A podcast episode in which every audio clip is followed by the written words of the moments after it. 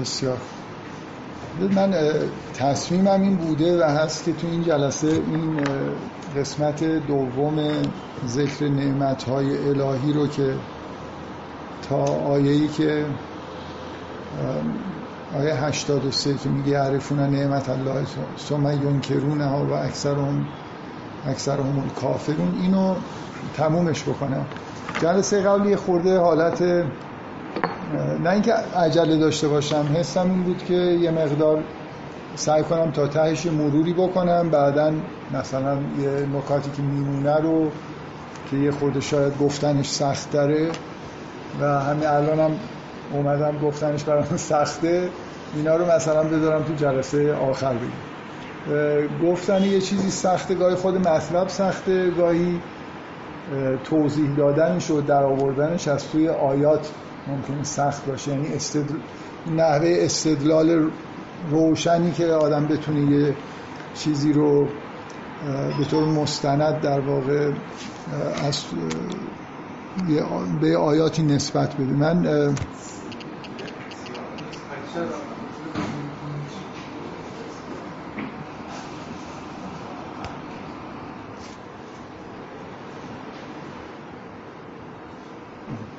خب شاید همین اول جلسه بد نباشه که حالا اولا چون لازم دارم خیلی ممنون.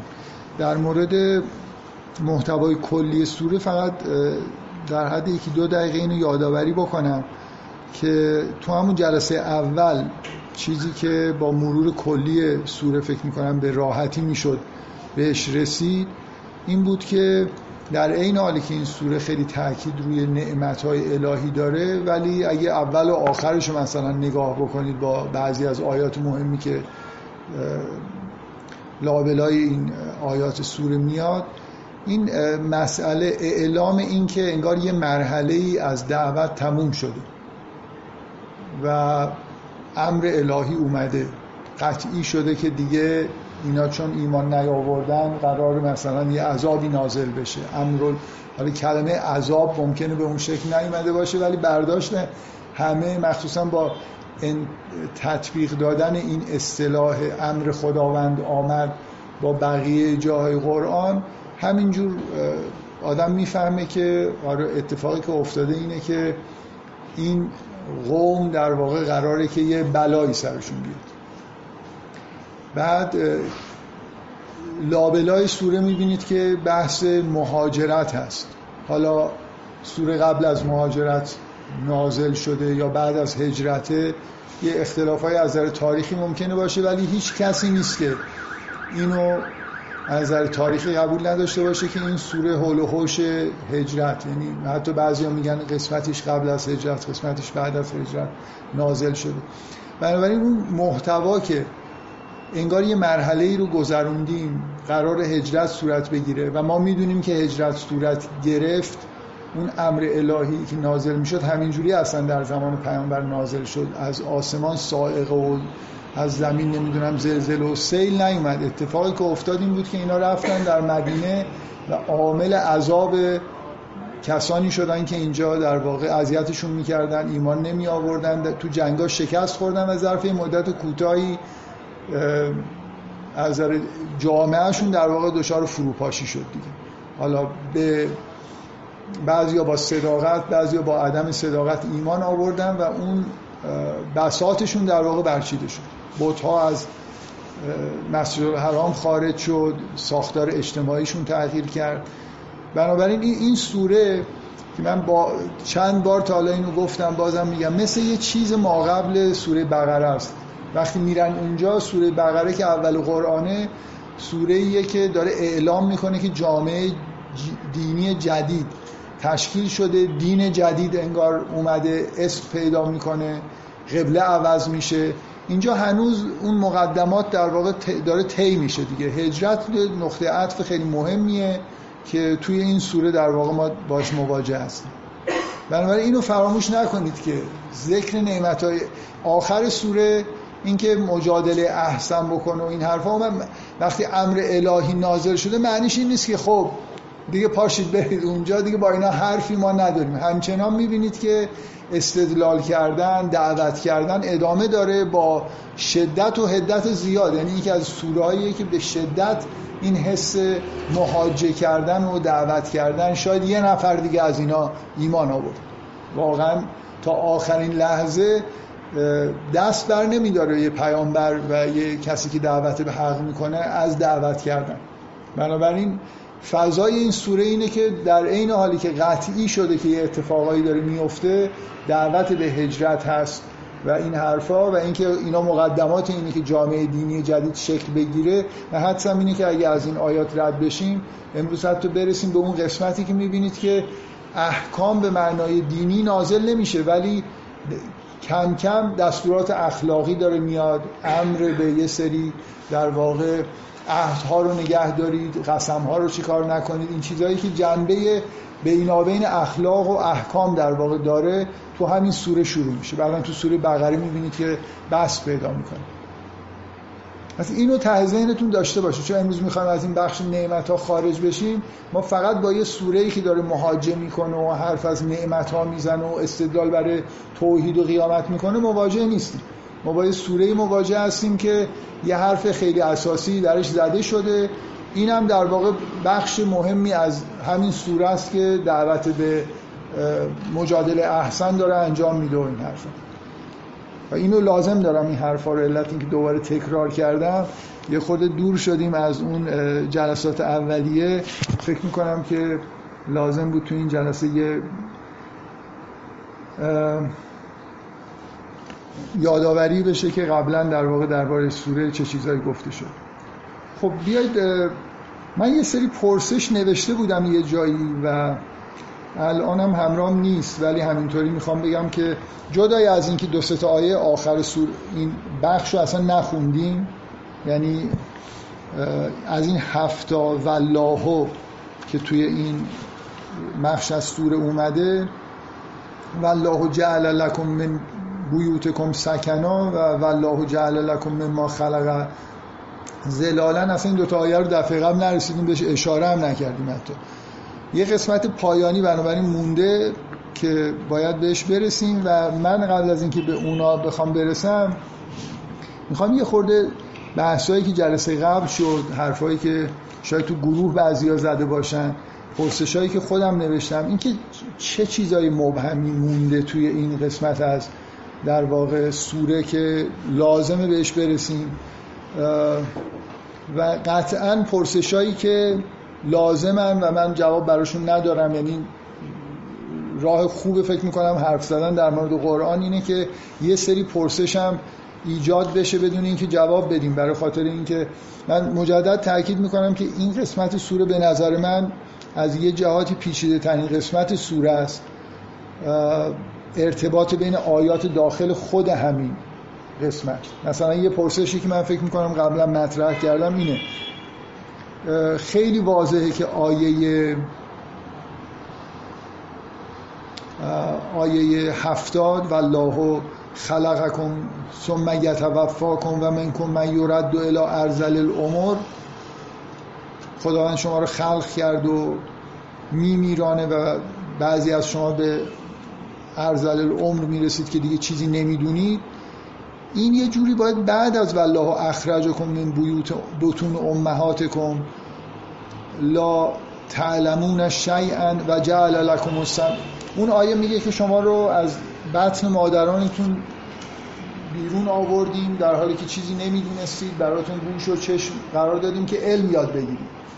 خب این یه جوری انگار از زمانی اول اتفاق میفته بعدا اینی که میمیرید بعضیاتون به جایی می‌رسید که اون علمی که یاد گرفتید و از یاد می‌برید. ولی یه فاصله افتاده بین این دوتا که یه جوری کنجکاوی برانگیزه که چرا اون قسمت مربوط به مردن و از دست دادن علم زودتر گفته شده بعدا آخرش رسیدیم به اینجا که مثلا شما چیزی نمی‌دونستید و ابزارهایی بهتون دادیم که علم پیدا بکنید یا نکته که جلسه قبل توی خود جلسه در موردش صحبت شد خب من یه توصیف کلی در مورد این آیات کردم نمی‌خوام واقعا اینا رو دیگه تکرار بکنم که اون شروع سوره از اینکه چطور توی طبیعت برنامه ریزی هایی انجام شده برای موجودات زنده حتی غیر زنده. از آسمان آب میاد موجودات درخت داره میوه میده انعام دارن شیر تولید می‌کنن. زنبورای اصل دارن طبق مخصوصا روی زنبور اصل به دقت گفته میشه که بهش برنامه دادیم وحی کردیم که این کارو بکنیم که اصل تولید بکنه. چیزهایی در طبیعت داره تولید میشه که ارتباطش با توحید و من توضیح دادم که خب در واقع اینجا اینه که اون کسی که خلق کرده ببینید که همه برنامه ها هم خودش ریخته. همه هم دارن از اون برنامه ها توی حتی موجودات زنده تقریبا همشون خاضعانه دارن اون برنامه هایی که بهشون داده شده رو انجام میدن. حالا خاطی هم ممکنه بینشون باشه من همیشه این تعبیر آمیانه که حیونا مثلا همه کاراشون غریزه است و جبر و اینا به نظر می‌رسه خب خیلی هم اینجوری نیست. یه مقدار من تو حیوانات بدجنسی و اینا هم دیدم بالاخره همشون هم چیز ندارن همشون موجودات طبق برنامه ممکنه عمل نکنن. اینجا هم تأکیدی این که همشون دارن طبق برنامه عمل می‌کنن نیست. و همیشه اینو فراموش نکنید که طبق جهانبینی قرآنی موجودات زنده روی کره زمین سایه و تابع وجود انسانن. بنابراین تعجب نکنید که اگر انسان یه خلافایی می‌کنه. بقیه انگار جهانه. جهان غیر زنده است که همه چیز دقیقا طبق برنامه پیش میره. یعنی کرات آسمانی هیچ تخطی نمی‌کنن از مسیری که باید طی بکنن. ولی موجودات زنده هرچی که به انسان نزدیکتر بشید یه جورایی احتمال اینکه یه خلاف به اصطلاح برنامه عمل بکنن توشون وجود داره. حالا من چون نکته خیلی اساسی نیست تأکیدی هم روش ندارم. به هر حال این آیات با این فضا شروع میشه که همه دارن طبق برنامه عمل می‌کنن و تاکید روی اینه که رزق دارن تولید می‌کنن دیگه. اون آبی که از آسمان اومده دارن تبدیل به مایعات قابل نوشیدنی که غذا هست می‌کنن و ما در واقع از اینا استفاده می‌کنیم. بعد بحثی که جلسه قبل شد من گفتم که این سوالی که باید بهش سعی کنیم جواب بدیم اینه که خب بعد از اینکه این نکات گفته میشه در مورد جهان انسانی گفته میشه که حالا این رزق رو که تولید شده توضیح می‌کنیم و نامساوی توضیح می‌کنیم و یه اشاره ای هم به مسئله خانواده به عنوان یه انگار شبکه تولید توضیح شبکه الهی واقعا موجود در طبیعت واقعی نه اعتباری. ادارات دولتی هم شبکه تولید توزیع رزق هم. ولی قراردادی هم یه جوری.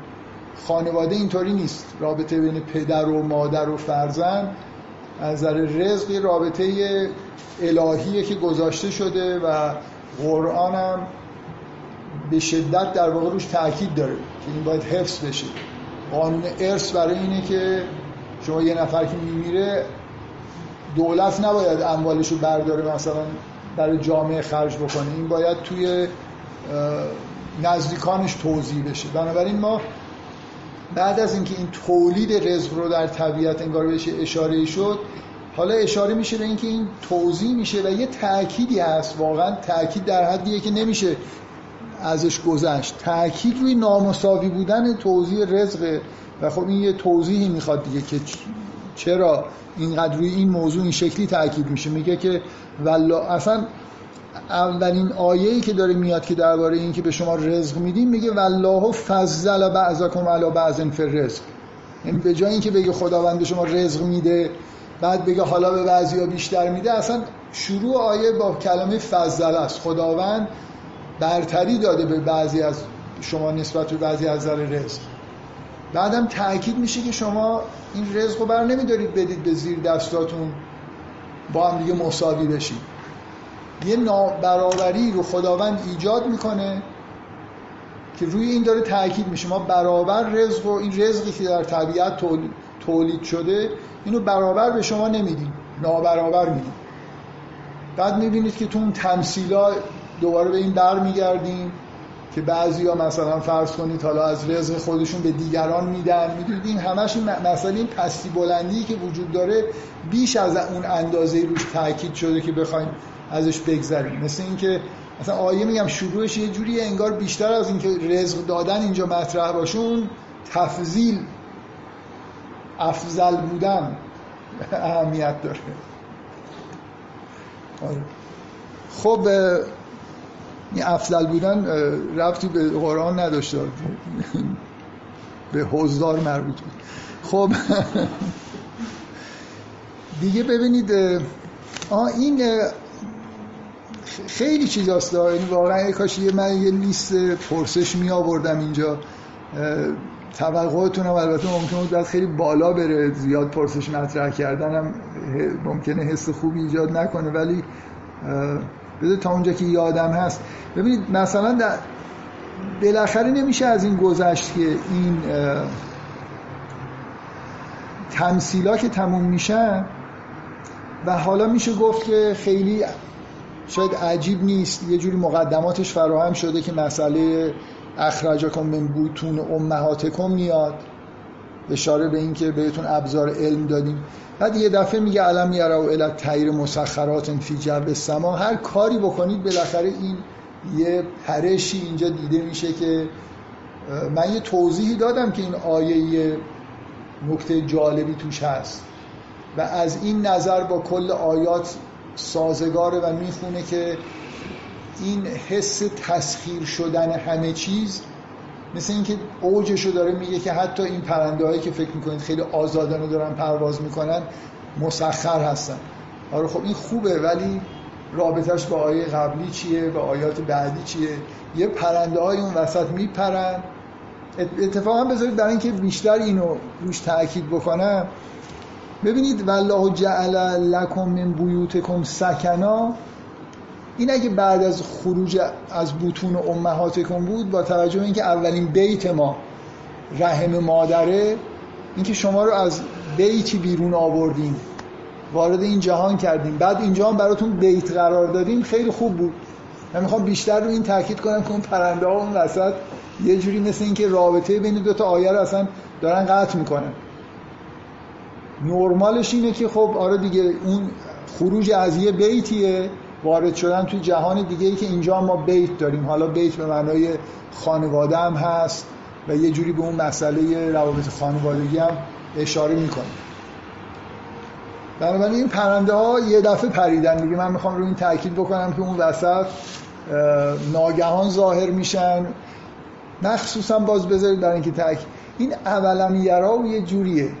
یه جوری آدم بیشتر این حسو که یه دفعه وسط این آیاتی که والله این کارو کرد بر یه دفعه برمیگرده به آدم میگه که نمی‌بینید این پرنده ها چجوری تو آسمون مثلا میپرن این خطابی که به آدم میشن یه جور حالت مثل یه جمله معترضه داره که آدم نظرش رو جلب می‌کنه به اینکه بالاخره با یه آیه سر و کار داریم که نیاز به توجیه داره که این وسط داره چیکار می‌کنه. خیلی انتظار ایجاد بکنم بعدا نتونم پاسخ بدم. هیچ اشکالی نداره. از الان من یه عالم پرسش می‌خوام بگم هست. اینو قبلا گفتم الانم دوباره سه باره چهار باره تکرار می‌کنم. واقعا جلسات ماه تموم نشد. برای فکر می‌کنم اصل ماجرا همین آیات بود که من تصمیم گرفتم که خورده به راحتی می‌تونستم بگم خب اینم سری دوم نعمت های الهی که کاملا هم با سوره هماهنگ دیگه. مثلا اینکه اجزای خود این چجوری با هم هماهنگن در واقع ضروری نیست برای فهمیدن کل سوره. و این تصمیم من تمایل من که اینجا رو بیشتر در موردش حرف بزنم نتیجهش این شد که جلسات از ماه رمزون بعد از ماه رمزون در واقع در بعد ماه رمزون ادامه پیدا کرد. خب دیگه این دوتا آیه آخر هم بالاخره جای سوال هست دیگه اصلا نخوندیم. همه الان بذارید یه اشاره بهشون بکنم. خب این رزق تولید شد و توضیح شد و حالا تمثیل هم در موردش گفته شد و اون دو لول رزق علمم که کاملا خیلی واضح مخصوصا تو اون تمثیل اینکه انگار با علم و هدایت مثل رزق داره برخورد میشه مثل این تمثیل اول اینه که یه غذایی که بهشون می‌رسه رو دارن توضیح می‌کنن. تمثیل دوم اینه که یه آدمیه که داره بیان می‌کنه. دانش خودش رو حکمت خودش رو داره بیان می‌کنه و مردم رو امر می‌کنه به اینکه مثلا این کار خیر انجام بدن و امر به عدل می‌کنه. این اینا یه جورایی رزق تولید شد توضیح شد. نابرابرش هم فکر کنید توجیه کردیم که داری درباره چی صحبت می‌کنه چرا تاکید داره. حالا این خروج امهات و اینا هم حالا اون پرنده ها هم بذارید کنار. آخرش چرا اینجوری تموم میشه؟ اشاره میشه به این که به شما دوباره برمیگردیم به انعام. این انعام که چیزن دیگه؟ کلید اصلا انگار سوره سوره زنبوره ولی هی این انعام ظاهر میشن. در جاهای مختلف جورای مختلف یعنی به چیزهای مختلفی اشاره میشه. شروع اینجا با شیر بعد از اینکه گفت بارون میاد و اینا انعام شیر تولید می‌کنن. آخرش رسیدیم به اینجا که از پوست چهارپاها از پشم و موشون استفاده می‌کنیم. مثلا وقتی میگه که و جعل لکم من جلود الانعام بیوتن غیر از اون بیوت دائمی که می‌سازید چادر و این چیزا هم دارید که تستخفونه ها. می‌تونید اینا رو بلند کنید مثلا جاهای مختلف ببرید موقع کوچ مثلا فرض کنید اشایر رو اینا بالاخره از انعام برای شما بیت هم ساختیم و از مو و پشم و ایناشون هم مثلا براتون لباس و اشیای دیگه تولید شده.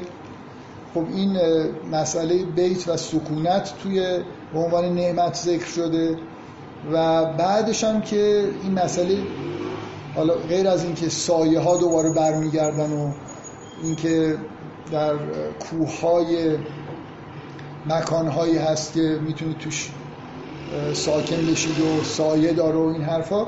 آخرش اینه و جعل لکم سرابیل تقیکم الحر و سرابیل تقیکم بس با این تموم میشه که لباس هایی هم براتون هست که مخصوصا تاکید میشه.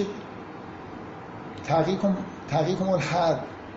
شما رو از حرارت این لباس ها میپوشونن و از بعثکم از اینکه مثلا جنگ بشه ضربه بهتون بخوره ازتون محافظت می‌کنن. مثلا لباس های یه مقدار لباس های زره مانند و اینا بهش اشاره میشه به عنوان نعمت.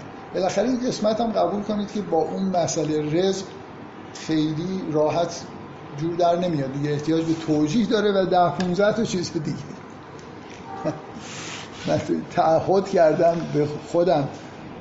تو این سورم خیلی تو تاکید شده که به اهدای خودتون وفا بکنید. من به خودم قول دادم که این جلسه هر جوری شده این آیات رو در موردش صحبت بکنم و وارد قسمت های دیگه سوره بشیم که سرعتمون قطعا زیاد میشه. این گیر این آیات بیشتر از جاهای دیگه است. من معمولا تو این جلسات سوره قطعه قطعه بحث می‌کنم. وارد داخل قطعه ها نمیشم ولی خب در مورد این آیات شدم. خب برگردیم از اول بخونیم. من سعی بکنم که یه مقداری بعضی از این پرسش ها و پرسش های دیگه ای که ممکنه باشه رو جواب بدم.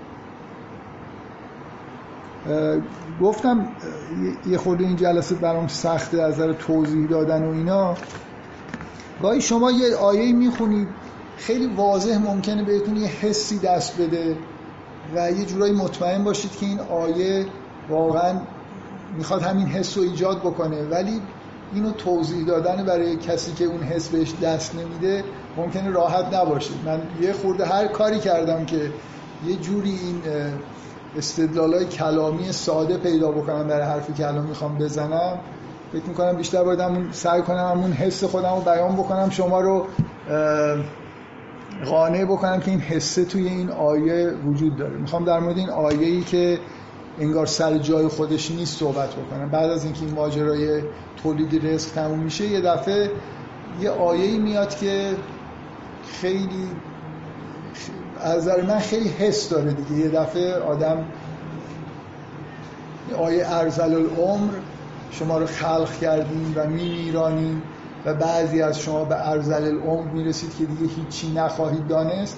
من چون هرچی همه زندگیم فکر می‌کنم که چیزایی می‌دونم از تصور این که به یه روزی برسم که هیچی ندونم خیلی وحشت میگه احتمالا شاید یه مقدار احساس اختصاصی که به من میده اینه که واقعا تصور این که آدم به یه جایی مثل آدمایی که آلزایمر دارن و هیچی یادشون نمیاد دیگه خودشون هم نمی‌شناسن آدمای اطرافشون هم نمی‌شناسن.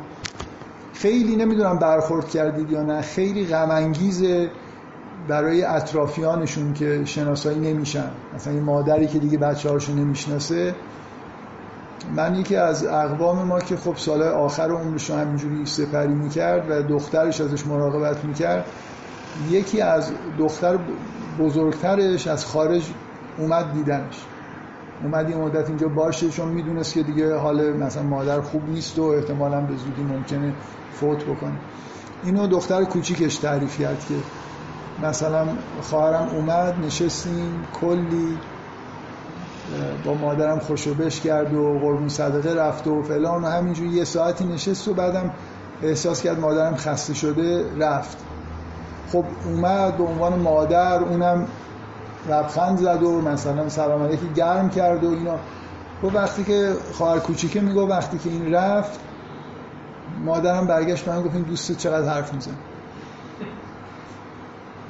اینکه یک ساعت ادای اینو در آورده بود مادره که مثلا آره اینو می‌شناسه و این خیلی یه جوریه دیگه. من فکر کردم اگه اون خواهر بزرگی ادا اینو بشنوه که از خارج اومده برای دیدن مادرش ولی مادرش فکر کرده این دوست خواهر کوچیک است و خیلی هم حرف می‌زنه چقدر مزاحم و اینا.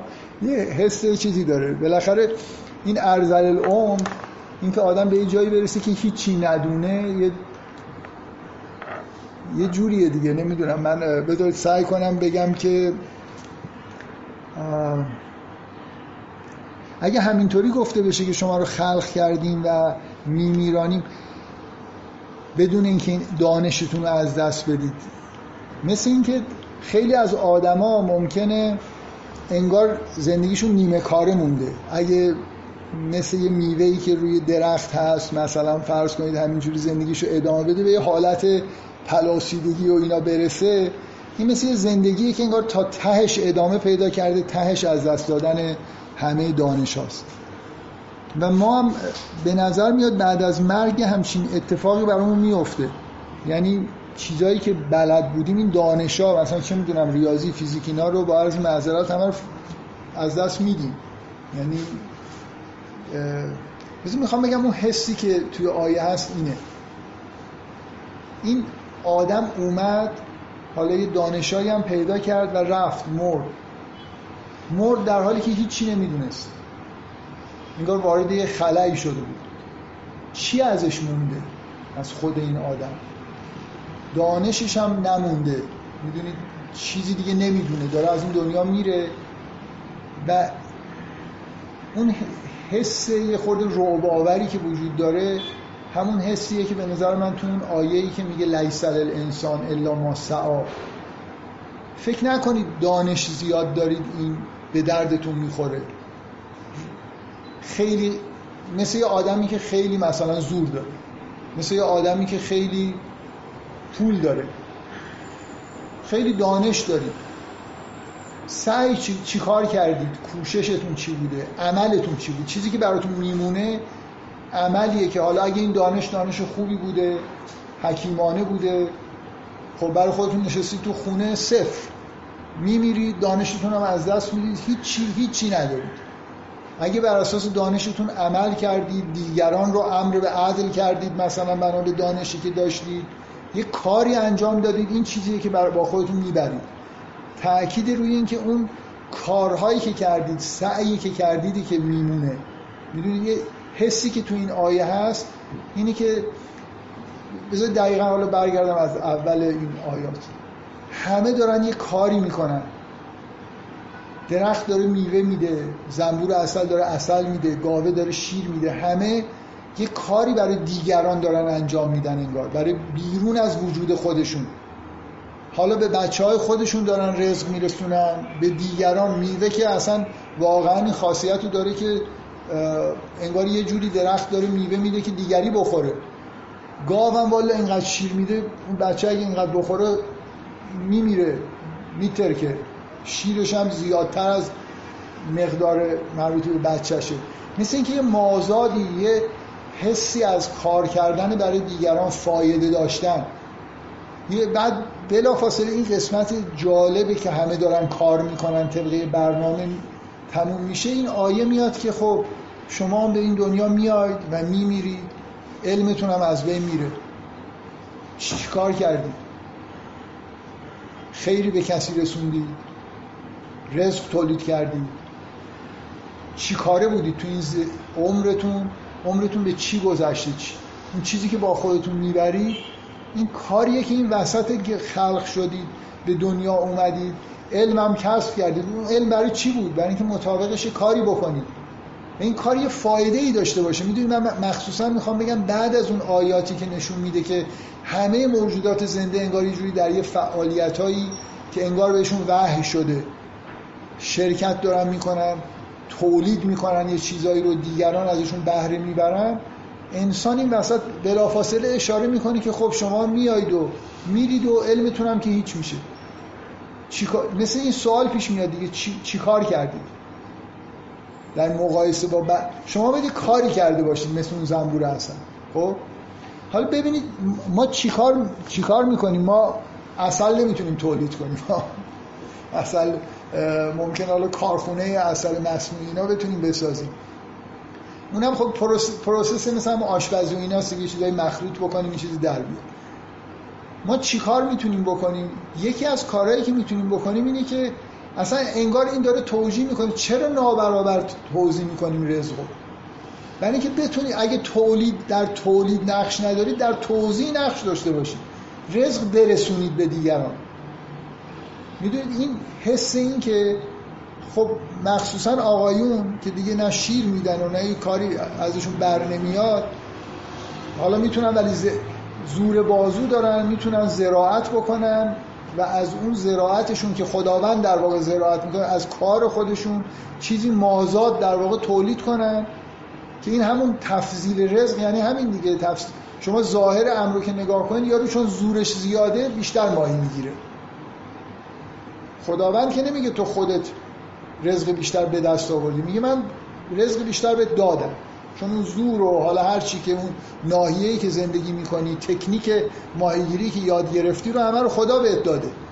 خداوند به تو ماهی بیشتری داد به اون یه دونه ماهی داد. تو می‌تونی ماهی رو یه چند تاشو بدی به اون.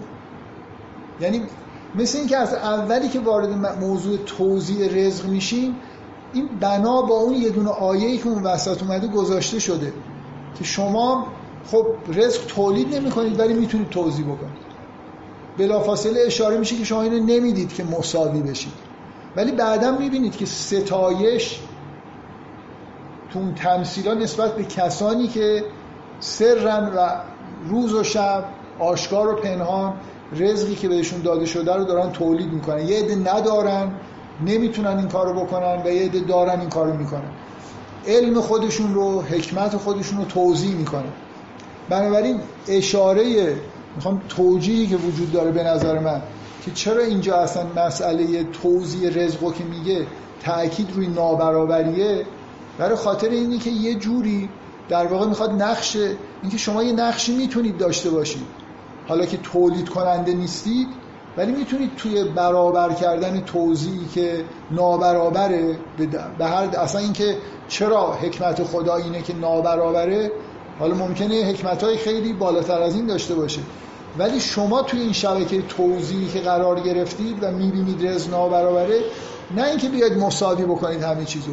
ولی قطعا تلاش برای اینی که رزق رسانی بکنید تلاشیه که هماهنگ میشید با طبیعت. هماهنگ میشید با همه موجوداتی که انگار یه جوری دارن به یه چیزی فراتر از خودشون. و خیلی ببینید می‌خوام اینجوری بگم.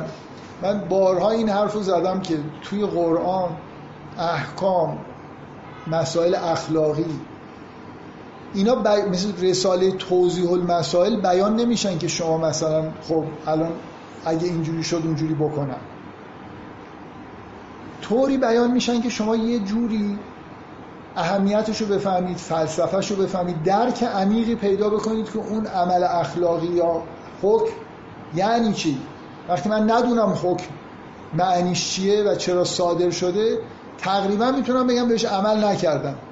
اگه بدون دانش باشه صرفا من یه بار اگه کسی یادش دقیق بگه ولی یادم یه بار در مورد این مسئله این که میگن امتصال امر. فقها یه جلسه درباره فل... یه چیزی تحت عنوان فلسفه فقه گفتم که به آرای جان سرل هم اشاره کردم که اصلا تبعیت از حکم یعنی چی. توی جلسات الان یادم کدوم کلاس دانشگاه سنتی شریف بودیم ولی معمولا از روی مکان یادم میاد که مربوط به چه مجموعه جلساتی بوده ولی الان خیلی خاطرم نیست. می‌خوام بگم یه جایی مفصل در مورد این بحث کردم که اصلا وقتی نفهمید حکم یعنی چی عمل نکردید بهش. جانسرل یه مثال معروفی داره که اینجوری نیست که بگید که حکمی وجود نداره که بگید من نمی‌دونم چرا و بگم که بهش عمل کردم. یعنی یه جوری عمل کردن به احکام یعنی برای همینه که مردم اگه نفهمنم برای خودشون اتوماتیک چیزایی می‌سازه ذهنشون. اگه نفهمن هجاب برای چیه میگن هجاب برای اینه که آقایون تشخیصشون اینه که هجاب خانوما برای اینه که آقایون خدای نکرده تحریک نشن مثلا یه بار از یاد خدا غافل نشن. ب... می‌خوام بگم این فلسفه ساختن برای احکام انگار چیز ذاتیه. شما هر کاری که می‌کنید انگار کنارش یه چیزی برای خودتون درست می‌کنید که چرا دارم این کارو می‌کنم. ب... قرآن چیکار می‌کنه؟ قرآن در واقع یه جوری انگار گاهی یه چیزهایی میگه و بعدش مثلا یه حکمی میگه که شما عمق اون چیز رو درک بکنید و اینجوری در واقع موفق بشید که اون کار رو به معنای واقعی کلمه حکم و اجرا بکنید. من می‌خوام بگم اینجا با این مقدمه که چیده شده اون آیه‌ای که اون وسط میاد که وارد زندگی میشید علمتون هم از دست می‌دید مثل اینکه دقیقا حالا همه دارن یه کاری می‌کنن. من من چی این سوال پیش میاد بعد این آیات میاد که حالا رزق بهتون دادیم بعد حرف از این میشه که اینو توضیح می‌تونید بکنید. انگار داره مسئله انفاق رو به بالاترین سطح ممکن میرسونه که این چقدر اهمیت داره. ببینید همه اون موجودات زنده تصویح دارن میگن. اینکه اینکه اصلی ترین کاری که ما باید بکنیم مثلا عبادت و تصویح و صلات و این حرفاست این که همه موجودات هم دارن میگن. اینجا یه بحث دیگه ایه. اینی که به خیر رسوندن به دیگران یه چیزی رو به دیگری رسوندن. از خودم در بیام از خودخواهی خارج به من می‌تونم کاملا یه موجود خودخواهی باشم. یعنی به دیگران اهمیت ندم. ولی خب در ارتباط با خدام داشته باشم. یه جوری مثلا منم و خدا و آره اون منو خلق کرده حالا عبادتش می‌کنم. ولی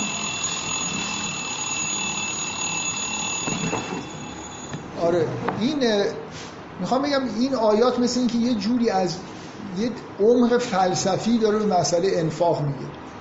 اینکه این چقدر از نظر فلسفی مهمه توی, توی احکام که این در واقع انگار این ترمیم شبکه مشارکت انسان توی شبکه تولید و توزیع رزق. تعجب نکنید. مثلا سوره بقره رو نگاه می‌کنید. من چند بار تاکید کردم. یه جوری شگفت انگیزی اونجا حجم آیات انفاق بالاست. برای ما ممکنه این همینطوری خب دیگه حالا ما یه کمکی به یه فقیری کنار خیابون وایستاده مثلا می‌کنیم. به نظرم میاد این انفاقه. ولی انفاق یه روح خیلی بزرگی داره. اونم اینه که همونطوری که همه موجودات انگار دارن در یه فعالیت دست جمعی عظیم الهی دارن شرکت می‌کنن. ما هم در واقع یه جوری با این فعالیت داریم مشارکت می‌کنیم با اینکه اون بخش توضیح شدنش رو داریم تکمیل می‌کنیم. بنابراین این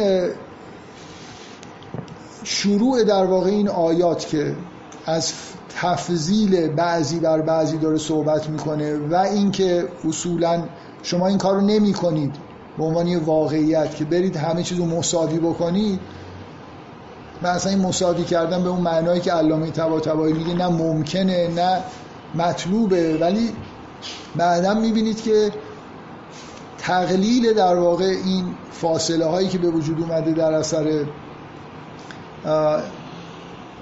توضیح نابرابر رزق چیز کاملا مطلوبیه و بناش در واقع از همینجا گذاشته میشه. من دفعه قبل به اهمیت خانواده از نظر اینکه خانواده در واقع شبکه توزیع رزقه اشاره کردم. می‌خوام به یه نکته اشاره بکنم که در همین راستاست ولی یه مقدار باز فکر می‌کنم که تاکید روی خانواده رو بیشتر می‌کنه اونم اینه که شما یه خورده باز یه لول عمیق‌تر فکر بکنید رزق به چه درد می‌خوره؟ رزق چیه و ما احتیاجمون به رزق چیه؟ و مثلا رزق رو اصلا بگیرید به معنای غذا. با زبان امروزی رزق به ما انرژی میده که بتونیم کار کنیم. یعنی در واقع منبع قدرت ماست دیگه. توانایی کار کردن داره به ما میده. اونی که غذا نداره بخوره خب یه گوشه میفته کاری هم ازش از دستش بر نمیاد نمی‌تونه چیزی هم یاد بگیره. بنابراین ما یه شبکه توزیع در واقع قدرت داریم به معنایی. که هر کسی چقدر توان داشته باشه همش به غذا نیست به چیزای دیگه هم هست. موضوع اینه که جدای از اینکه خانواده شبکه توزیع شبکه طبیعی توزیع رزقه خود خانواده منشه قدرته. یعنی یه بخشی انگار از رزق اگه رزق عمومی تر بگیرید اینکه من فرزندانی داشته باشم که وابسته به من باشن علاقه داشته باشیم ما یه علاقه ای باشه که بتونیم کارهای بزرگ انجام بدیم. خانواده یه جور تشریک مسایی ای که با هم دیگه یه پیوندای طبیعی پیدا کردن که این پیوندای طبیعی باعث میشه قدرت بگیرن. درسته؟ جامعه اصولا چه جای جامعه متحد قدرتش اضافه میشه. خانواده یه جور همافزایی قدرت هم هست دیگه. من می‌خوام روی این تاکید بکنم.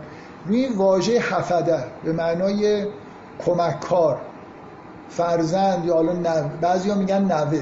ببینید وقتی یه واژه هیچ جا نیومده یه دفعه یه جایی میاد وزنش از همه بیشتره دیگه. یعنی مثل اینکه این توصیفی که از خانواده اینجا داره میشه مشابه جای دیگه است. ولی این واژه نیست. این این واژه دقیقا معنیش اینه که اون انگار اون جنبه ای از خانواده که یه فرزند نوه کسی. کار می‌کنه برای مثلا پدر مادر خودش. کمک میرسونه. بنابراین یه جنبه ای در واقع از اهمیت خانواده اینه که اگر رزق توضیح قدرت و انرژی خود این خانواده هم به نوعی باعث ایجاد قدرت میشه کارهای بزرگتر میشه انجام داد. کم کم تبدیل به جامعه میشه و اینا چیزن دیگه. حالا من یکی از بچه ها توی گروه به این اشاره کرده بود که خود زنبور اصل اصلا ویژگیش این حالت اجتماعی بودن و این حرفاست. بالاخره ما کم کم ببینید این سوره داره به اینجا میره که میرسونه ما رو که مهاجرت و هجرتی قرار اتفاق بیفته. بعدا هم جامعه قرار تشکیل بشه جامعه متحدی که می‌بینید کارهای بزرگی هم بعدا ازش برمیاد. بنابراین هرچند توی خود سوره روی مسئله زندگی اجتماعی زنبور اثر تأکیدی نیست ولی توی این قسمت پایینش روی این رابطه خانوادگی و اون همافزایی قدرتی که توی خانواده اتفاق میفته داره تاکید میشه. بنابراین ادامه در واقع اون آیات اولیه با اون آیه یه مقدار مبهم یه خورده ترسناکی که اون وسط میاد. که شما رو خلق می‌کنیم و میمیرانید و به جایی هم ممکنه برسید هیچی ندونید. مثل اینکه بدون اینکه سوال بپرسه سوال تو خود ذهن آدم ایجاد میشه که حالا این آدمی که اینجوری داره توصیف میشه چیکار کرده؟ به چه دردی خورده به اصطلاح؟ این به درد بخور بودن که اصلش در واقع انفاق انفاق در هر چیزی. من یه چیزی دارم یه کاری می‌تونم برای دیگری انجام بدم یه خدمتی می‌تونم بکنم و این کار رو انجام میدم. از رسوندن رزق و علم هست تا اینکه راهنمایی بکنم یا چه می‌دونم یه راهی براش باز بکنم هر چیزی که بتونم توانی دارم می‌تونم این خدمتی برسونم و این رو در واقع توان خودم رو توضیح بکنم توی افرادی که فکر می‌کنم شایستگیشو دارم همه شایستگی غذا خوردن تا وقتی که دهنشون میجنبه رو البته داره این توضیح من حالا برای اینکه چرا اینقدر روی مسئله نابرابری در واقع اینجا تاکید شده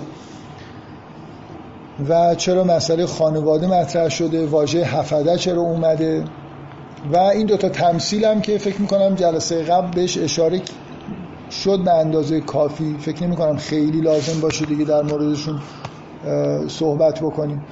اینکه تو دو لول توضیح رزق و یه جوری انگار توضیح حکمت و رزق معنوی دو تا یه نکته هست که دفعه قبل بهش اشاره نکردم. ببینید تو قسمت توضیح رزق هیچ جنسیتی وجود نداره ولی تو قسمت امر به عدل اون قسمت نرم افزاری که بیشتر هیته مردان است میگه رجلین تاکید می‌کنه میگه دو, دو تا مرد رو در نظر بگیرید که یکی ابکمه و یکیش می‌تونه یه امر بالعدله. دفعه اول هیچ حسی به وجود نمیاد که این کسی که عبده و رزق نداره اونی که رزق داره و داره انفاق می‌کنه جنسیتی داشته باشه. ولی در مورد دوم اینطوری هست. اینکه بالاخره این مردا که اصولا توی سخنرانی های من به عنوان موجودات بیخاصیت معمولا مطرحن یه خاصیتشون اینه که تو اون قسمت تولید نرم افزار و مثلا انتقال و این حرفا چیزن دیگه. خورده بالاخره یه خاصیتی از خودشون نشون میدن. و می‌خوام تاکید بکنم که اینجا رجلین گفته میشه و این تمثیلا وصل میشن به اینکه اخرجکم من اون بطون امهاتکم لا یعلمون. اینکه مؤنث میاد توی کار و اینکه خلقت در واقع اون قسمت سخت افزاری و رزق مثلا کودک و اینا همه در واقع به عهده مادره و یه جوری برمیگردیم. می‌خوام بگم اون بنای جنسیت توی اون تمثیل دوم گذاشته میشه که انگار اون مردانه تره. نه اینکه کاملا مردانه است ولی یه اشاره بالاخره میشه و بعد برمیگردیم به اینکه از مسئله تولد کودک و این چیزی که کاملا زنانه است. که یه جوری این صحنه اینکه شما رو از بطون امهاتتون بیرون آوردین با اون صحنه ای که طرف می‌خواد دختر رو زیر خاک مدفون بکنه یه چیزی داره دیگه یه چی میگن؟ تقارن بهش بگیم یه کنتراستی کنتراستی ایجاد می‌کنه درست برعکس اونه که شما بیشتر حماقت این طرف رو احساس بکنید.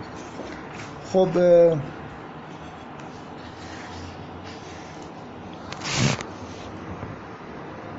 باز می‌بینید اینجا تاکید دوباره روی همون مسئله اینه که و جعل لکم السمع و الابصار و الافئده لعلکم تشکرون که لعلکم تشکرون یعنی اینکه یه دریچه هایی براتون باز کردیم که اطلاعات بگیرید و دانش پیدا بکنید و شکر اینه که دانش پیدا بکنید دانش رو خوب پیدا بکنید زیاد پیدا بکنید در اساسش سعی بکنید و یه کاری بکنید.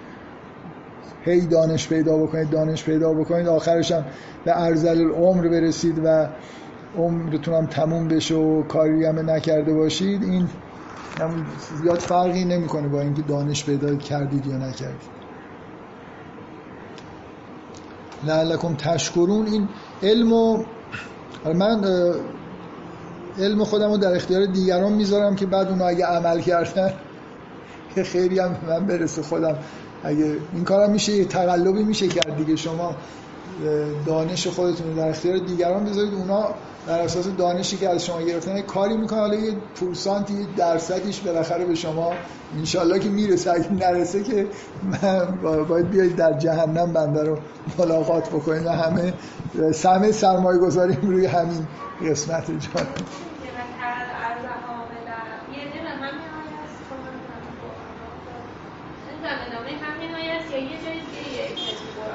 دقیقا در ادامه اون که داری الان علم میگی مثلا از حامد و قضا اون اونجا اشاره داره من احساس میدیم میگه همطور که شما میمیری و به اون حالت می‌رسید که دیگه انگار هیچ برگ و باری ندارید و همه برگتون میرزه مثل اون درختی که میرزه به زمستون ولی همونطور که اون درخت آدم مثلا خب دیگه این مرد ولی وقتی بهار میشه همون درخته دیگه. یعنی که همه اون چیزایی که قبلا داشته دوباره بهش داده میشه من احساسم که این منفی نیست که به دیگه همه اینا میریزه و دیگه نه نه. ببینید ببینید من اصلا حسی که میگم داره اینه.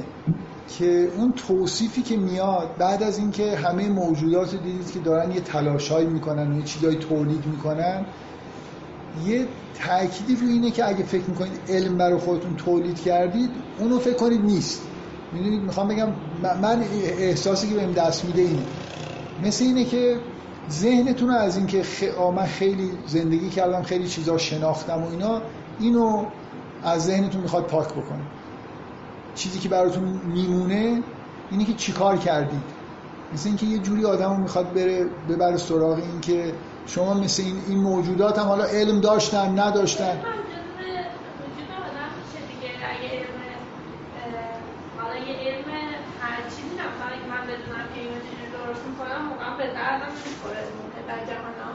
به درد به درد خودتون می‌خوره به درد دیگران هم می‌خوره. مسئله اینجا به نظر من اینه.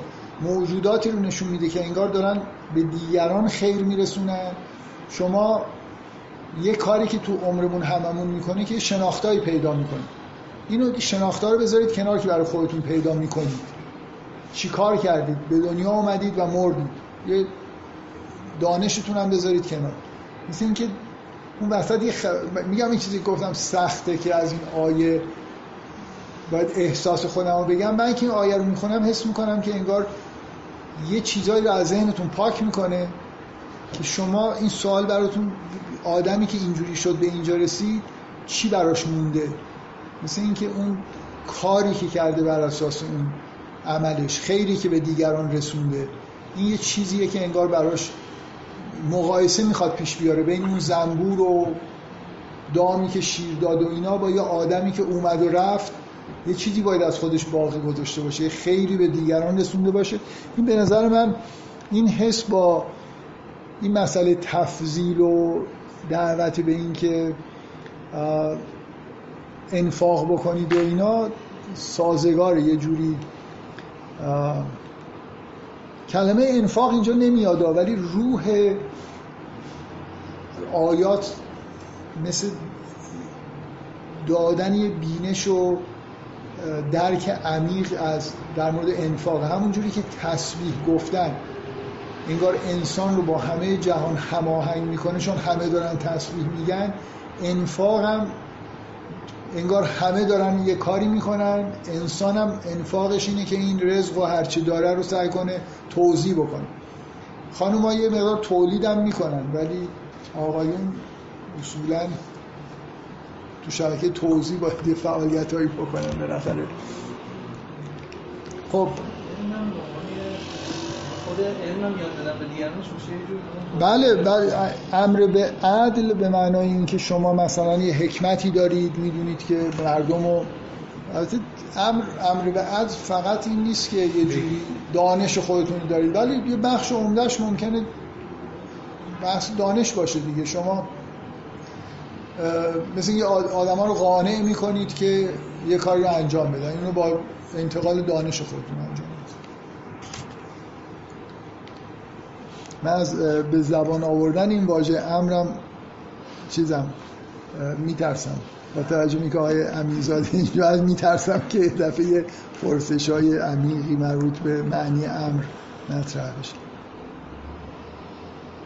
خب رسیدیم به پرنده ها دیگه. من بله آیه آها بذارید یه چیزی فراموش کردم. آره آخه مرسی من هم من همینو می‌خواستم بگم که این آیه اینو دقت کردید که هر جایی حرف ارهام و اینا هست این کلمه غیب هم قبل و بعدش میاد. خیلی جاها دقت بکنید. دو, تا, دو تا مسئله است. در مورد تولد کودک دو تا چیز هست. یکی اینکه انگار عالم عالم جنینی مثل حالت غیب این جهان رو داره. و من یه چیزی که قرآن روش تاکید می‌کنه اینی که ما سه مرحله زندگی داریم. یه مرحله به صورت جنینی در بطون امهات خودمون هستیم. از اون مرحله به دنیا میایم. اینجا زندگی می‌کنیم و دوباره یه بار دیگه به دنیا میایم. یه بار وارد دنیای دیگه میشیم. در سه دنیا زندگی می‌کنیم. و از این مسئله که شما یه بار یه زندگی در یه جای دیگه کردید نه در عالم نمی‌دونم زر و ملکوت و فلان واقعا ما یه نه ماه یه مرحله از زندگی رو گذروندیم که به کلی متفاوت با این جهان بوده و هیچ تصوری از این که وارد جهان دیگه ای ممکنه بشیم نداشتیم. و چشم داشتیم چشممون نمی‌دید. می‌دونید؟ یعنی یه سری قوای شناختی ما انگار اصلا به درد اونجا نمی‌خورد ولی داشت ساخته می‌شد. از رو همونا یه بچه باهوش می‌تونه بفهمه که خبرهایی هست. الان هم همینطور. یه آدم باهوش از روی یه چیزایی که داره ولی خوب کار نمی‌کنه می‌تونه به این نتیجه برسه که اینا یه موقعی به خوبی به کار خواهد افتاد. اون بسر کن. یوم حدید ما یه بسری داریم که الان خوب نمی‌بینه ولی اگه متوجهش باشیم مثل همون چشم بچه ای که چیزی نمی‌بینه ممکنه برای ما یه چیز واضحی باشه که یه روزی در واقع یه سری قوای شناختی مثل شهود و این چیزهایی که خوب الان ازش استفاده نمی کنیم برای اینه که یه موقعی به خوبی کار کنیم. یعنی این واژه ابصار هم جالبه دیگه ابصار دو چشم نیست نه؟ ما ابصار داریم. فقط این چشم ظاهر نیست واقعا انگار یه لول هایی از بسر داریم که بعدا به کار میفتن این تو این دو, دو تا چیزه. یعنی حول و حوش مسئله اینکه انسان توی رحم مادر هست و به دنیا میاد خیلی جاها این واژه غیب قبل و بعدش میاد که اینجا اومده و خیلی جا هم اشاره به این که در واقع این یه جوری اشاره به قیامت دیگه. یعنی درک این که ما یه زندگی داشتیم و بعد یه زندگی دیگه رو شروع کردیم با ما این در این دنیا با مرگ وارد انگار یه هیته جدیدی میشیم. این آیه ای که قبلش میاد میگه ولله غیب السماوات و الارض و ما امر الساعت الا کلمح البصر.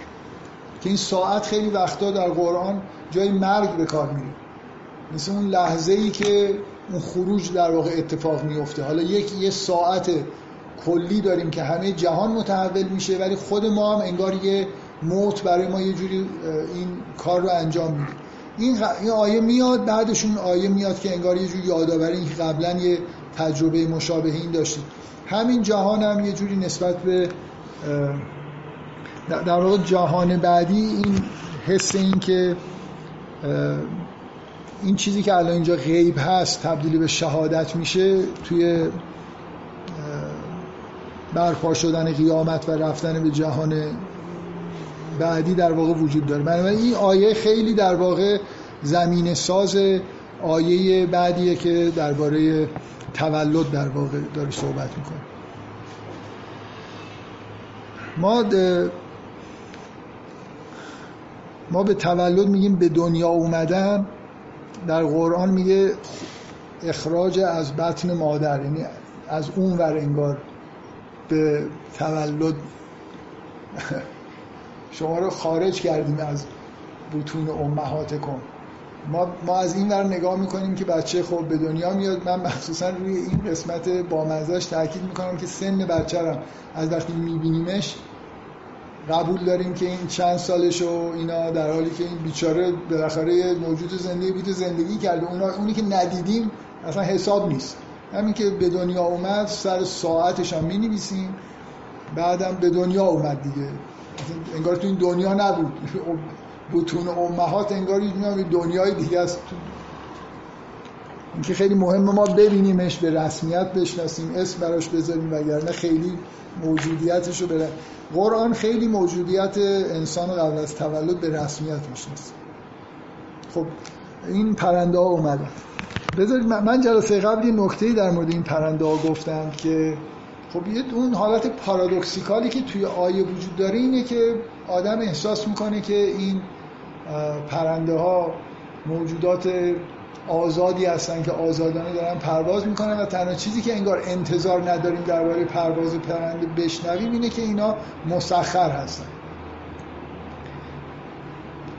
من باز برای اینکه احساس خودم بیان بکنم. یه چیز دیگه برای اینکه به آیات بعدم ببینید که این آیه یه چیزی به آیات بعد داره میده یه حسی که نسبت به پرنده وجود داره سبک بودن و سبک بار بودن و سبک بال بودنه.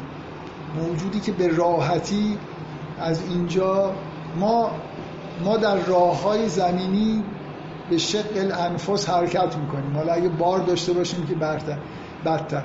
یه حسی در مورد پرنده وجود داره که اصلا موجود سبکی. چرا می‌تونه بپره؟ برای اینکه سبکه.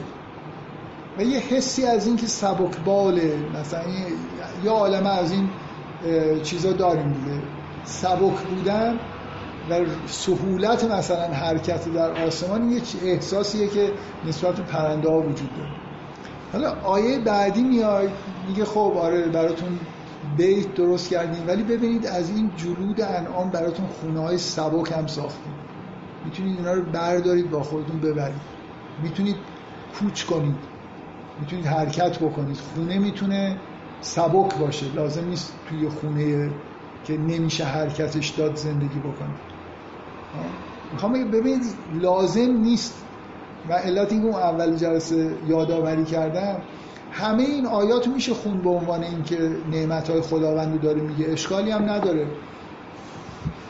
انواع بیت براتون مثلا ساختیم ولی ببینید داره فرود میاد این مجموعه ذکر این نعمت ها به مسئله مهاجرت. مثل اینکه داره یه زمینه فراهم می‌کنه. که می‌تونید بیت خودتون رو ترک بکنید. بیت سبک هم براتون در نظر گرفتیم. این انعام یه خاصیتی که داره. بعد انگار من همینجوری دارم اینا رو چیز یه قسمتش قطعا حرفی که می‌زنم درست و بدیهی اصلا هیچ توجیه به غیر از این به نظر من نداره غیر از این من میگم. ولی خب گاهی اوقات هم ممکنه آدم یه حسی داشته باشه این نفر بگه من اینجوری نمیفهم. انگار دارن به جای یعنی می‌خوام ببینید یه بار شما اینا رو اصلا بخونید داره نعمت های الهی رو میگه. هیچ اگه تو سوره نحل نباشم هیچ لازم نیست که چیزی در واقع به این فکر بکنیم که چرا اینجوری داره تموم میشه این آیات. چرا رفته سراغ این که ببینید پرنده ها سبکن پرواز می‌کنن. مسخرات که من نمی‌خوام ببینید این تصوراتی که تو ذهن آدم میاد حسایی که آدم پیدا می‌کنه همه رو ممکنه. واقعا من نمی‌خوام بگم این چیزی که الان دارم میگم آیه منظورش اینه. ولی بیشترین جایی که من احساس می‌کنم که این حس مسخر بودن پرنده رو آدم می‌بینه تو مهاجرت های طولانیه که این پرنده ها می‌کنن. روی مسیرایی که اصلا معلوم نیست. عین همون اینکه اوهینا مثلا وحی کردیم به زنبور اصل که فلان کارو بکن نزدیک زمستون میشه چند هزار کیلومتر از نمی‌دونم اروپا پرواز می‌کنن میرن آفریقا دوباره همون مسیر برمیگردن. هزاران سال هم هست که مسخرن. دارن این رفت آمد و خودشون و اجدادشون انجام میدن. در پروازهای روزانهشون هم مسخرن به این معنا که شما اینجوری فکر کنید. آیه اگه اینجوری بود که به پرند به مثلا مرغ‌های ماهیخوار وحی کردیم که بر فراز دریاها پرواز کنید و شیرجه بزنید تو آب ماهی بگیرید. خب مسخرن دیگه. اینا رزقشون اونجاست و اینا در تسخیر اینن که دارن حرکت می‌کنن. از نوع بال زدنشون و حرکاتی که انجام میدن همه اینجوری تنظیم شده است. بهشون انگار یاد دادن که چجوری دنبال رزق باشن یا چجوری مهاجرت بکنن. من مخصوصا می‌خوام بگم مسخر بودن تو اون حس پروازهای طولانی که پرنده ها دارن که اصلا یه حالت دیوانواری مثل این که یه دفعه دگمهشون رو فشار میدن اینا پا میشن. واقعا لا... نمیم چجوری بگم رفتن به جای گرم معنیش نیست که هر سال همون مسیر رو که اجدادت رفتن رو بری. همونجا دوباره لونه بسازی برگردی. یه جوری مثل این که اینا واقعا بهشون یه تو مغزشون یه کد نوشتن که آقا به اینجا که رسید هوا این درجه که مثلا شد از اینجا را میفتی رو همین مسیر. حرکت می‌کنی میری اونجا. که جد و جد و همه اجدادت اونجا لونه سازی کردن. میری شیش ماه صبر می‌کنی دوباره برمیگردی اینجا. این حس این که اینا از یه برنامه هایی دارن. پیروی می‌کنن توی اینکه پرواز کنن برن این ور اون ور توی این مهاجرت بیشتر. این احساسیه که من دارم اصلا نمی‌خوام بگم که این آیه داره به مهاجرت پرنده ها اشاره می‌کنه. به همه پروازهای پرنده ها داره اشاره می‌کنه. اینکه می‌تونن در آسمان جابجا جا بشن دنبال رزق برن هر کاری بکنن.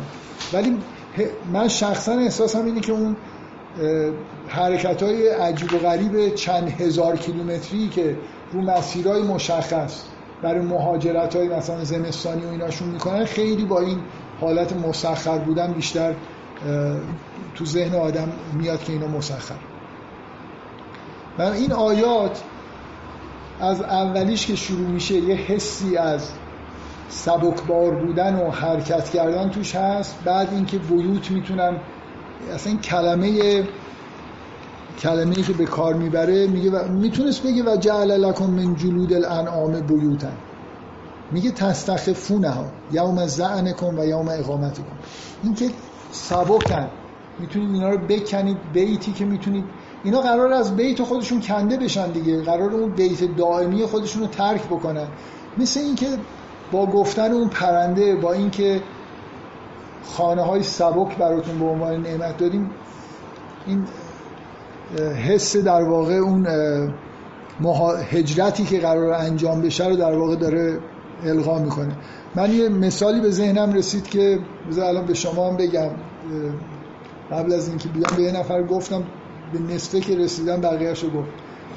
گفتم اگه الان من برم مثلا توی جلسه بگم آره نه برم یه جایی. بگم آره بچه ها خداوند نعمت های خیلی زیادی به ما داده. مثلا به ما غذا داده. باران از آسمان میاد و اینا. و سرب که آدم رو در مقابل تشعشعات هسته‌ای محفوظ می‌کنه. همتون احساس می‌کنید جنگ هسته‌ای در راه چی شد؟ یه دفعه حرف سو... این آیه آخر آیه آخر رو نگاه کنید. میگه و یه لباسایی که موقع جنگ به دردتون می‌خوره که ضرب ضربه گیرن این آخرش اینکه این این زمینه توی سوره بقره یادتونه به محض اینکه دستور تغییر قبله میاد یه دفعه یه آیه میاد اونجا که یه خورده آدم جا می‌خوره. میگه آره میگه و بکن به نقص من الاموال و الانفس و انا لله و انا یعنی بدونید که وارد یه راهی شدید که این به جنگ و مرگ و اینا ختم میشه. از اینجا که تو این آیات تو این سوره داره حرف هجرت رو می‌زنه یه دفعه پایانش یه چیز عجیبیه اینکه یه لباس که دیگه به انعام هم ربط نداره. ببینید پوست و اون چیزا و مو و این چیزا که باش زره نمی‌سازید یه دفعه آخرش میگه که و یه لباس هایی که مثلا در مقابل ضربه شمشیر و, و اصطلاحی که به کار میره اینه که سرابیل تقیکم الحر و سرابیل تقیکم بعثکم. اینکه از ضربه ای که مثلا بهتون وارد بشه جلوگیری می‌کنه. می‌خوام بگم این سه تا آیه آخر ذکر نعمت هم میشه ربطی هم به سوره ندیم. این یه, یه طرح من برای اینکه درباره سوره نحل صحبت بکنم. همین بود که بیام بگم خب دیگه این بخش دوم نعمت ها حد اکثر می‌تونستم توضیح بدم که اینجا بیشتر با process ها و برنامه ریزی ها سر و کار داره و این حرفا این با اینکه والله هی تکرار میشن خیلی تناسب داره و این حرفا. ولی واقعیتش اینه که این آخرش یه جوریه. یعنی نعمت ها رو به یه جایی میرسونه که انگار همون زمین ساز این که بهتون یه چیزایی دادیم که می‌تونید بکنید از خونه هاتون برید سبکبار بشید و برید و اینم انگار بدونید که آخرش هم ختم به این میشه که بالاخره میرید یه جایی و جنگ میشه و مثل یه زمینه ذهنی اینجوری مثل همین که یه دفعه من بیام به شما بگم که آره این سرب خیلی خداوند سرب رو خلق کرده ببینید چقدر چیز خوبیه. مثلا چی این که در مقابل بمب هسته اگه منفجر بشه یا اسرائیل بیاد مثلا تاسیسات هسته ایران بمباران بکنه خیلی چیز خیلی مقاومت خوبی به ما میده. این آیات با این چیز تموم میشه دیگه. یعنی یه ذکری از انعام و استفاده ای که به بیوت این بیوت گفتم به خروج از بطن مادر ارتباط مستقیم داره ولی اینجا یه جوری ببینید و, و می‌خوام تاکید رو نگاه کنید. والله جعل لکم من بیوتکم سکنا. پنج تا کلمه. و جعل لکم من جلود الانعام بیوتن تستخفون ها یوم زعنکم و یوم انگار تاکید روی اون. قسمت سبک بودن خونه و اینکه می‌تونید جا به جا بشید لازم نیست یه بیت درست کردید انگار تا آخر عمر توش بمونید. ما امکان جابجایی داریم بیت موقت داریم من اون چیزی که می‌گفتم که برداشت شخصی من ممکن کلا انگار ببینید یه چیز عجیبم اینه دیگه سرابیل تقیکم الحر اگه از یه نفر بپرسید که لباس به چه در می‌خوره معمولا نمیگه که از گرما ما رو چیز می‌کنه محافظت می‌کنه. البته اینجا چون بحث سایه و اینا اومده دوباره این توجیه داره که خب میگه که لباس هم شما رو در مقابل نور مستقیم آفتاب مثلا حمایت می‌کنه.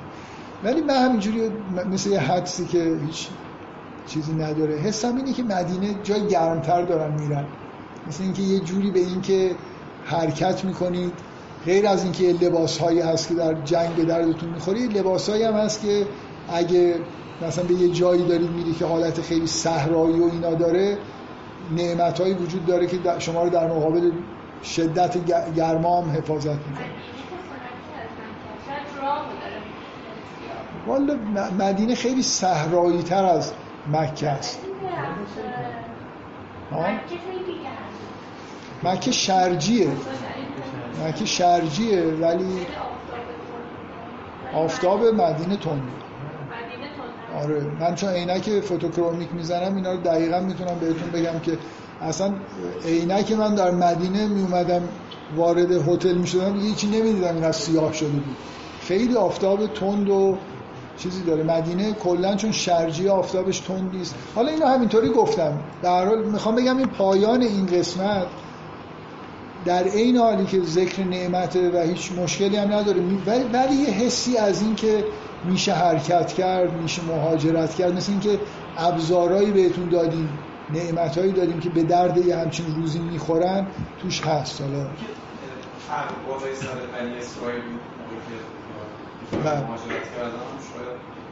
شباهتی داشته باشه دیگه وقتی از مصر خارج میشن همیشه بالای سرشون یه ابری بوده انگار بله خب ولی بالای سر مسلمان ها نبود. آره اونا, اونا علاوه بر اینکه لباس داشتن ابر داشتن. برای اینکه اونا قوم برگزیده بودن اینا که آره. خب من به خوبی و با شادی این قسمت رو به پایان میرسونم. ببینید دیگه قطعه قطعه میریم جلو دیگه. من فقط اینجا بود که یه جوری وسواسی پیدا کردم که این پرشایی که بین این آیات هست رو سعی بکنم یه خورده بیشتر توضیح بدم. و اینکه خب خیلی قسمت عمیقیه به نظر من واقعا گاهی اوقات یه بخشایی از یه سوره اصلا جدای از اینکه وسط اون سوره اومده یا نه خیلی چیزن دیگه خیلی جا برای فکر کردن داره. الان صد تا سوالم میشه باز در مورد همین آیات پرسید و بهش فکر کرد و به یه نتایجی رسید. یعنی این نمایش جالبی از این جای خیلی جالبی شروع میشه. میگم اون قسمت مثلا تفضیل رزق این حسی که از اهمیت انفاق به نظر من توی این آیات هست. یه چیز خیلی عمیقی به نظرم میاد از خوندن این آیات نصیب آدم میشه. جان.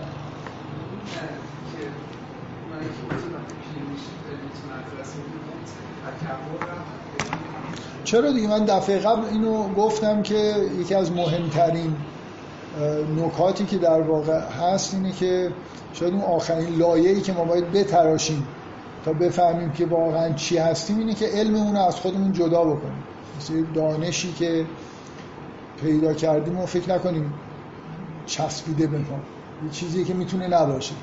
و ما اون هدایت یه سری چند تا کلید رو می‌تونیم بزنیم. ولی این که با اون تم کلی سازگار هست. ولی من امروز تاکیدم روی این بود که اون ناگهانی بودن اینکه وسط اون آیات مربوط به تولید و توضیح رزق یه دفعه یه آیه میاد.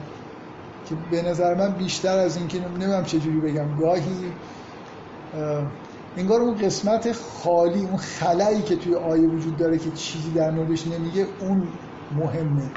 مثل من, یه چیزایی بگم که و یه چیزی رو نگم. طوری این کار رو بکنم که همه ذهنتون متوجه این باشید اون چیزی که مثل اینکه شروع و آخرش پایانش علمم بگم نیست. مثل اینکه این سوال پیش بیاد در کنار اون آیاتی که قبل اومده که این چی کار کرد؟ وسط با زندگی خودش چی کار کرد؟ رزق تولید کرد خیری به دیگران رسون گفته نمیشه ولی واقعا یه جور عجیبی به نظر من این حس رو القا می‌کنه که یه آدمی اومد و مرد علمش هم از دست داد. بعدم دیگه می‌تونه می‌تونه بگه که از ادبی می‌تونه بگه خب حالا این آدم مثلا فکر کنید این آدم چیکار کرد؟ چی براش مونده لازم نیست بگه. فکر می‌کنم این حس سوال خودش توی ذهن آدم ایجاد میشه. خب مثل مثل جانم بفهم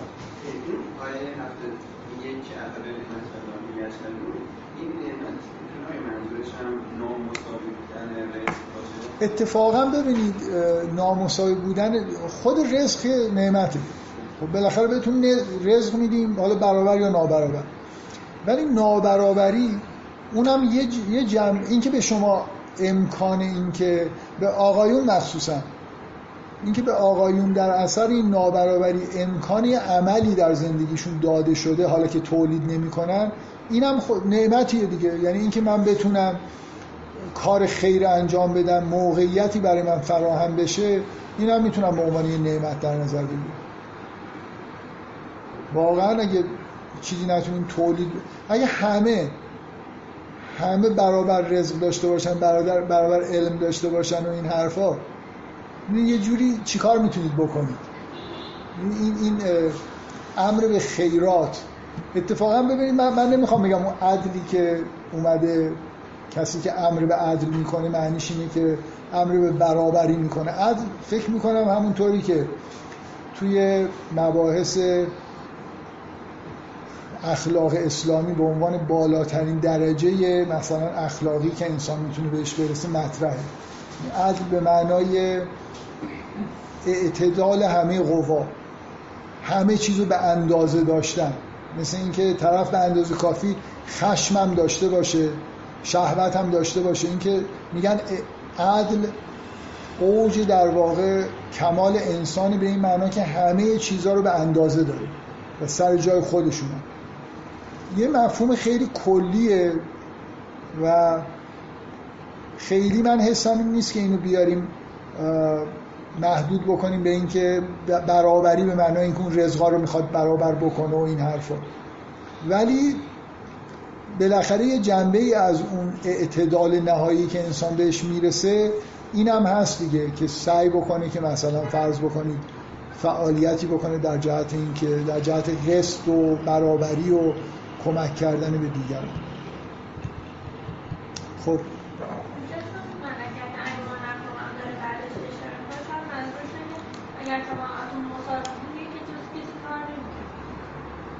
آره نابرابری رو اصلا نابرابری های طبیعی فقط ملکت ایمانکم نیست. طرف ابکمه. طرف دانش نداره یا نمی‌تونه بیان بکنه. نابرابری های چجوری یه عده اصلا عبد میشن یه عده مثلا سرور میشن؟ بالاخره یه جایی برید بیاد نابرابری طبیعی وجود داشته که یه همچین اتفاقایی افتاده. آره اتفاقا تفضیل در رزق برای کسی که رزق بهش بیشتر از دیگران داده شده و توضیح رزق می‌کنه نعمت دیگه. اگر نه توضیح رزق نکنم خب براش درست برعکس.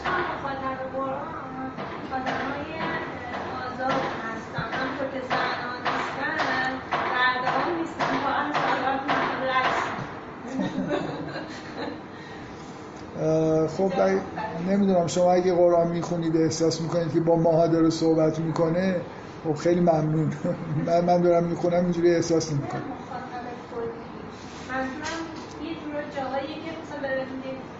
بذار من بذار من یه نکته در این مورد بگم. یه حسی نسبت به بردهداری و برده و اینا وجود داره که غلطه. این باید اتفاقا این آیاتی که اینجا هست خیلی به نظر من کمک می‌کنه به اینکه یادم نیست قبلا به همین آیات اشاره کردم توی یه جلسه ای که حالا به احتمالا بحث بردهداری بوده. بله؟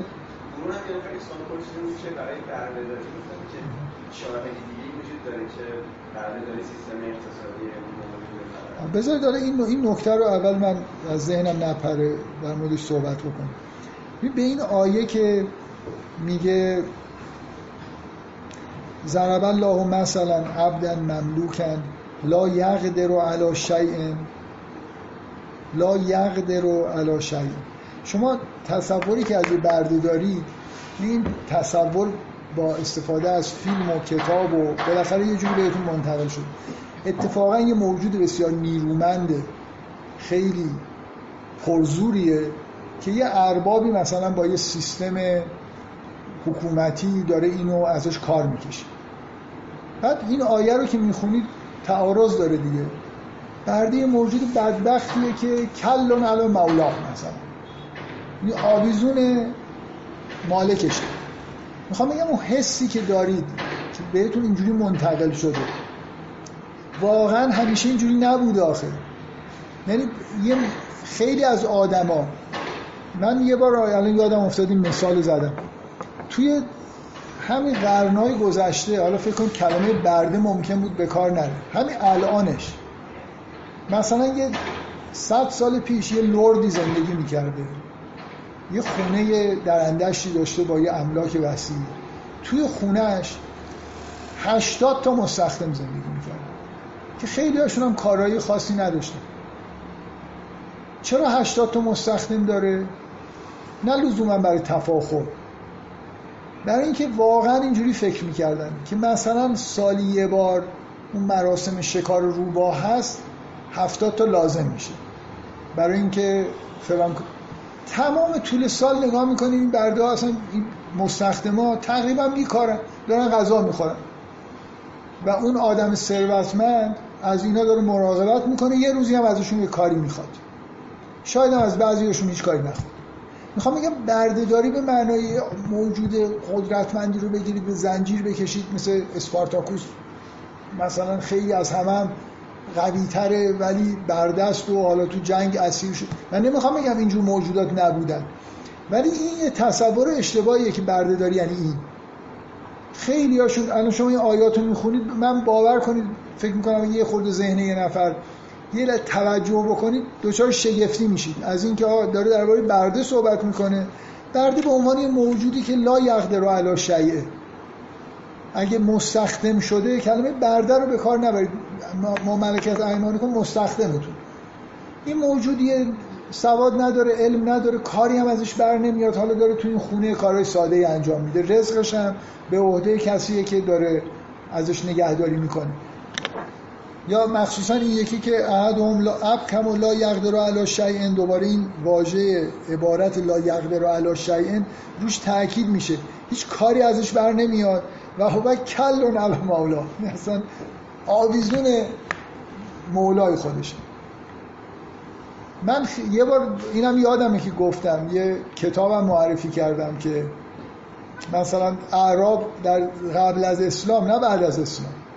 اینکه اعرابی بودن که برده هایی داشتن که براشون تجارت می‌کردن. رفتارشون یعنی آدم های باهوش اگه بین برده ها بودن خیلی زود به جایی می‌رسیدن آزاد می‌شدن. اصلا من ببینید باز یه بار اینه که شما می‌خواید بگید که بردهداری چیز خوبی بوده چیز بدی توش نبوده. من چیزی که می‌خوام بگم اینه که اون تصوری که از کلمه بردهداری میشنوید یعنی یه موجوداتی رو اسیر کردن به زور نگه داشتن و بعد نمی‌دونم ازشون کارهای شاق گرفتن اصلا هیچ وقت اینطوری نبود. یعنی یه اقلیتی از روابط ممکنه اینجوری بوده که حالا از برده ها کارهای گرفتن یا مثل روم باستان برده گرفتن بردن نمی‌دونم برای نمایش توی میدان با هم دیگه بجنگن یا با شیر بجنگن. نه اینکه اینا نبود ببینید یه بار اینه که من بگم آقا بردهداری خیلی سیستم جالب و خوبی بوده. یه بار اینکه تصورتون رو عوض بکنید که کل بردهداری رو مثل همین تا پنجاه سال پیش تو خیلی از خونه های افراد پولدار مستخدم شبان روزی وجود داشته زندگی می‌کردن با هم دیگه. الان دو نسل شاید این یه خود تو ایران به هم خورده که یه همچین موجوداتی نیستن.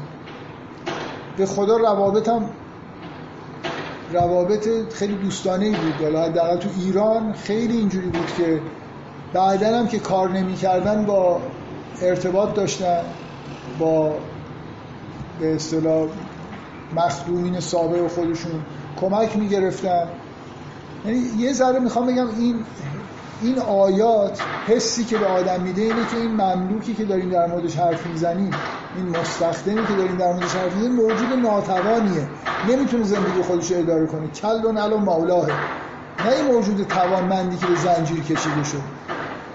ما, ما هر وقت میگیم بردهداری یه چیز عجیب و غریب یه موجود قلدری که به زور گرفتن شلاق دارن می‌زنن و ازش کار می‌کشن. می‌خوام بگم اینجوری نبوده دیگه. حالا در برده آز... برای اینکه برده به دلیل همون چیزهایی که شما توی خود قرآن هم می‌بینید برده, برده بودن یه اختلالی توی توحید ایجاد می‌کنه. اینکه شما تحت امر یه کسی باشید که اختیاراتی در مورد شما داشته باشین خوب نیست. کارگر بودن و کارمند بودن و استاد دانشگاه بودن هم اگه بتونیم شما رو آزاد بکنیم آزاد می‌کنیم.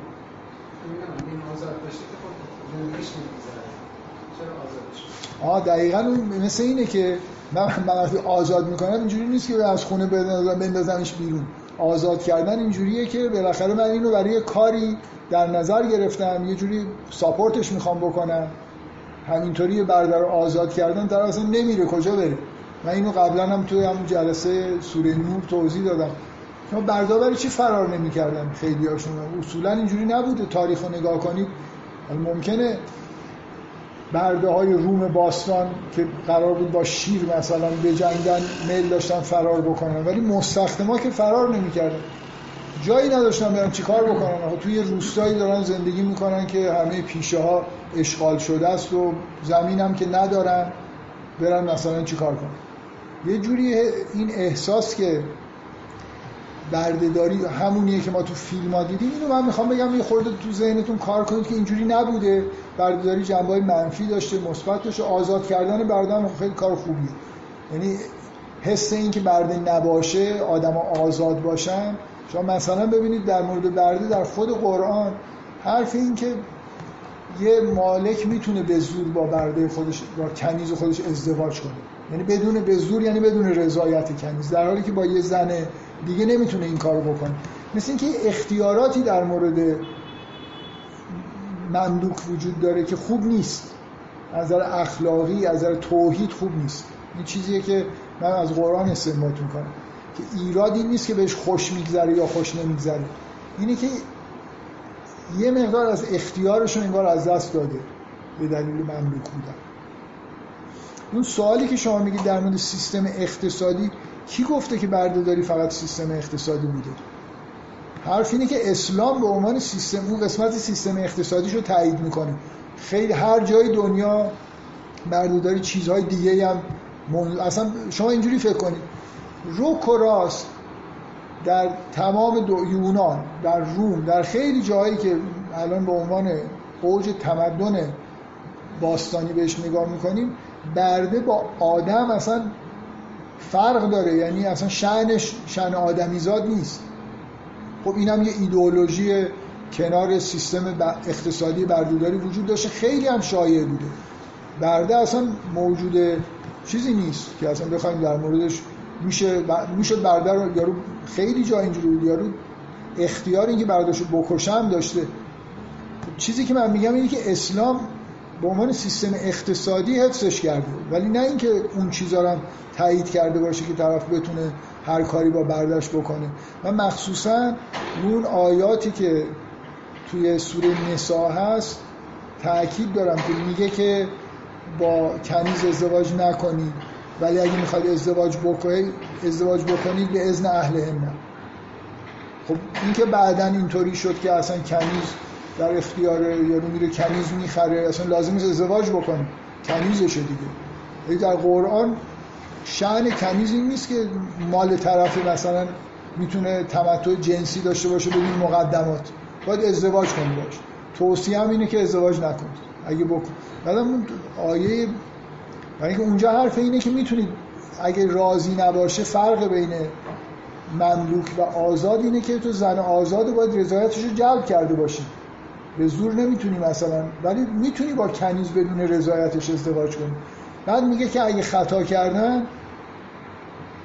نصف نصف اون چیز رو باید برای اینکه ممکنه از اول دوست نداشته ارباب خودش رو به زور باش ازدواج کرده. حالا اگه مرتکب خطایی شد به جای صد ضرب شلاق 50 ضرب شلاق باید بخوره. برای خاطر اینکه از اولش مثل اینکه یه بنای بدی گذاشته شده. به من, من اصلا حرفم این نیست که بردهداری سیستم اقتصادی بوده. بردهداری سیستم اقتصادی بوده. با یه عالم شاخ و برگ و مزخرفات ایدئولوژیک عجیب و غریب که در مورد زنها هم وجود داشته.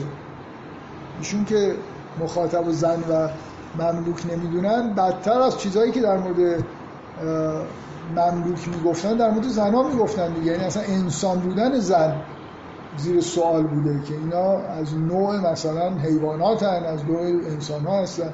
بالاخره اصلا فکر می‌تونن بکنن. خیلی سوالای فلسفی در یونان مطرح بود که اینا اصولا چه مقدار شعن انسانی دارن ندارن. خب حالا برای بردهداری نمی‌دونم. این چیزی که این آیات خیلی برای خود من جالبه اون حس ضعیف بودن و ناتوانیه که مملوک داره. و کلون علا مولاه یعنی برعکس اون چیزی که تو ذهن ما در اثر یه تبلیغاتی که شنیدیم به وجود اومده که انگار مالکه مرد قزمیتیه بردهاش همه خیلی آدم های توانمندی این داره به زور از اونها کار میده هر دوتاش در تاریخ وجود داشته و خوبه که هر دوشو ببینیم نه فقط اینکه بردهداری. بردهداری یه سیستم اقتصادی بوده همه جا بوده و قابل لغو و ملغا شدن هم با دستور نبوده. همونجوری که کارگری رو نمیشه الان ملغا کرد و در حد همون سیستم اقتصادی هم باش مدارا شده. در این حالی که همونطوری که ایشون پرسید یه میلی از نظر اخلاقی نه از نظر اقتصادی میلی به آزاد شدن برده هم توی احکام شما می‌بینید. خب این آیات که تموم میشه دقیقا مثل همون آیات سری اول نعمت تصاویر آخرت میاد. مثل اینکه مجددا برمیگردیم به اینکه و یوم نبعث من کل امت شهیدن ثم لا یادتون اونجا هم که سری اول نعمت ها تموم شد ختم شد به اینکه اونایی که شکرگزار نیستن اونایی که حالا به دلیل استکبار شکرگزار نیستن که یه چند آیه در مورد که چی میشه انگار که اینا شکر نمی‌کنن و نعمت ها رو به رسمیت نمی‌شناسن گفته میشه بعد یه تصاوری از اینکه اینا چه بلایی در آخرت در اثر اینکه کافر هستن نسبت به نعمت ها این آیه, آیه یعرفون نعمت الله ثم ها و اکثر همول کافرون که حتی نعمت ها رو که می‌شناسن و انکار می‌کنن و اکثرشون کافرن. بعد دیگه این آیات میاد که روز بعثی هست و ولا یعزن للذین کفروا ولا هم یستعتبون. بعد میگه و اذا را الذین ظلم ظلم العذاب فلا یخفف عنهم. این آیات مشابه در واقع این آیاتی که اول سوره اومده بود که از آیه 26 مثلا قد مکر الذین من قبلهم فاتاهم از آیه 27 ثم یوم القیامت یخزیهم بعد میگه الذین تتوفاهم الملائکه ظالمی انفسهم. اینجا مجددا این تصاویر میاد و قطعه بعد وصل میشه به اون قسمتی که به نوعی انگار شروع احکام منتها اینجا بیشتر فضای اخلاقی داره یعنی نه قبله ای فعلا در کار نه جزئیات نمی‌دونم احکام خانواده هست یا روزه یا حج اینا گفته نمیشه. بیشتر بحثاییه که نزدیک به اخلاق به عهد خودتون وفا بکنید. این دقیقا مناسبت داره با این فضایی که در واقع اینجا هست دیگه. هنوز به جامعه دینی نرسیدیم که بخواد ضوابط مثلا اجتماعی براش وضع بشه ولی ضوابط مثل احکام فر... اخلاق یه جوری مثل احکام فردی. دروغ نگید قسم دروغ نخورید عهد خودتون رو وفا بکنید و الی آخر.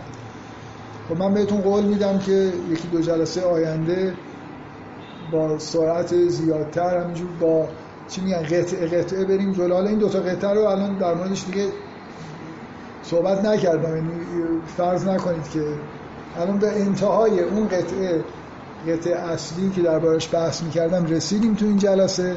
انشالله جلسه آینده مثلا هر جلسه دو صفحه بریم جلو تا ظرف دو جلسه سه جلسه حد اکثر تموم بشه. این جلسات آفلاین هم جلسات من به جلسه حضوری دیگه میگم آفلاین. جلسات غیر آنلاین.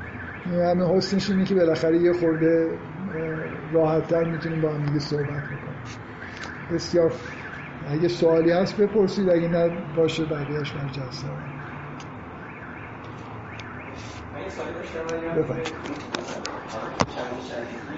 بله؟ آها کلمه شهید. ایدا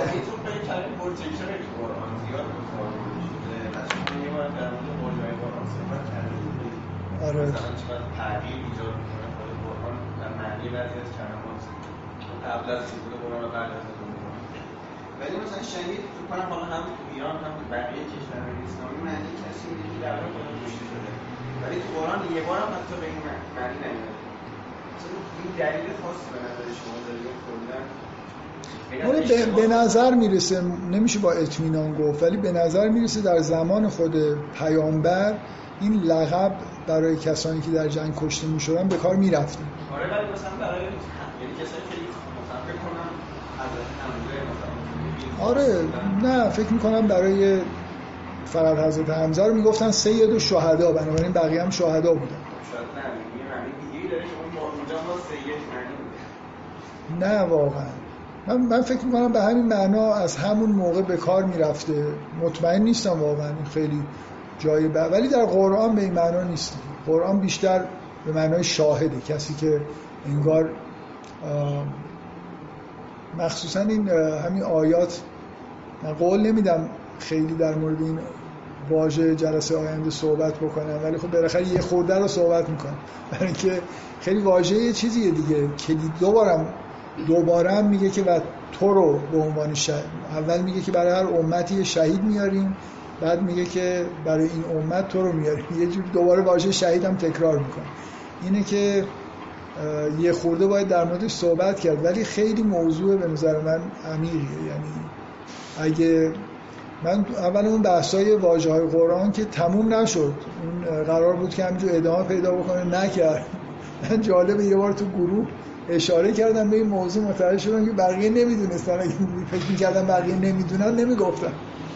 چون مطالبات در مورد نیمه کار بودن خیلی از جلسات وجود داره. من خودم یه چیزی رو که انگار حسش وجود نداشت و چون قرار این بود فکر می‌کنم شاید جایی ضبط نشده ولی از اول بحث این بود که همون جوری که این سوره های مثلا تک جلسه می‌ذاریم هر مدتی یه بار یه جلسه ای هم مثلا هر مدتی یه بار تشکیل بشه در مورد دو تا واژه صحبت بکنیم.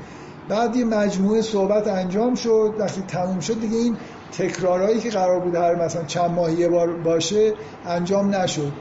و من لو دادم یعنی اصلا انگار کسی یادش نبود نمی‌دونست. یا اونایی که اون موقع بودن دیگه الان حاضر نیستن جایی هم ضبط نشده. بالاخره اگر هم ادامه می‌دادیم فکر کنم هنوز به واژه شهید نرسیده بود و واژه امر اینجور بعضی سختن واقعا. یعنی دو, تا نکته است. سخت بودن و اینکه چقدر کلیدی هن. یه نفر کفر رو نفهمه فکر کنه کفر یعنی شهادت این کسی نگفته اصلا کلا قرآن رو هیچی نمی‌فهمه ازش. اسلام رو اگه یه نفر نفهمه قرآن رو نمی‌فهمه. ولی شهید و اگه نفهمه یا امر رو نفهمه بالاخره قرآن رو می‌خونه خیلی چیزا ازش می‌فهمه. ولی خب حالا هر واژه‌ای رو اگه بشه عمیق فهمید خوبه. واقعا گاهی اوقات یه واژه‌ای مثل این واژه امر خیلی ابعاد چیز دارن جهانبینی دارن. یعنی اصلا یه آدم باید انگار دنیا رو اونطوری که باید بشناسه تا مفهوم امر رو بفهمه. یه چیزایی که مربوط به خداوند میشن صفات الهی و اینا می‌تونیم یه چیزایی ازش بفهمیم. ولی خیلی نباید انتظار داشته باشیم که حالا شهید اینطوری نیست ولی مفهوم مفهوم سختی. Excellent.